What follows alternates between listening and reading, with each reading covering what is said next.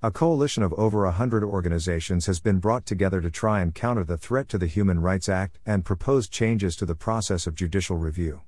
The Conservative government has introduced a range of bills to try and curb or limit protest, human rights, and judicial review of their actions. The coalition has been put together by the humanists. The unprecedented coalition of over 220 organisations has spoken out against the UK government's new plans to reduce the scope of judicial review.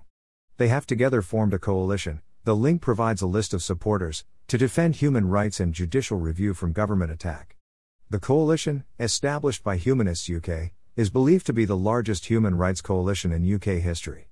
Those joining include charities, trades unions, human rights bodies including Amnesty, and religion or belief groups. On July 21, 2021, the government published a new bill that will curtail judicial review, if it becomes law.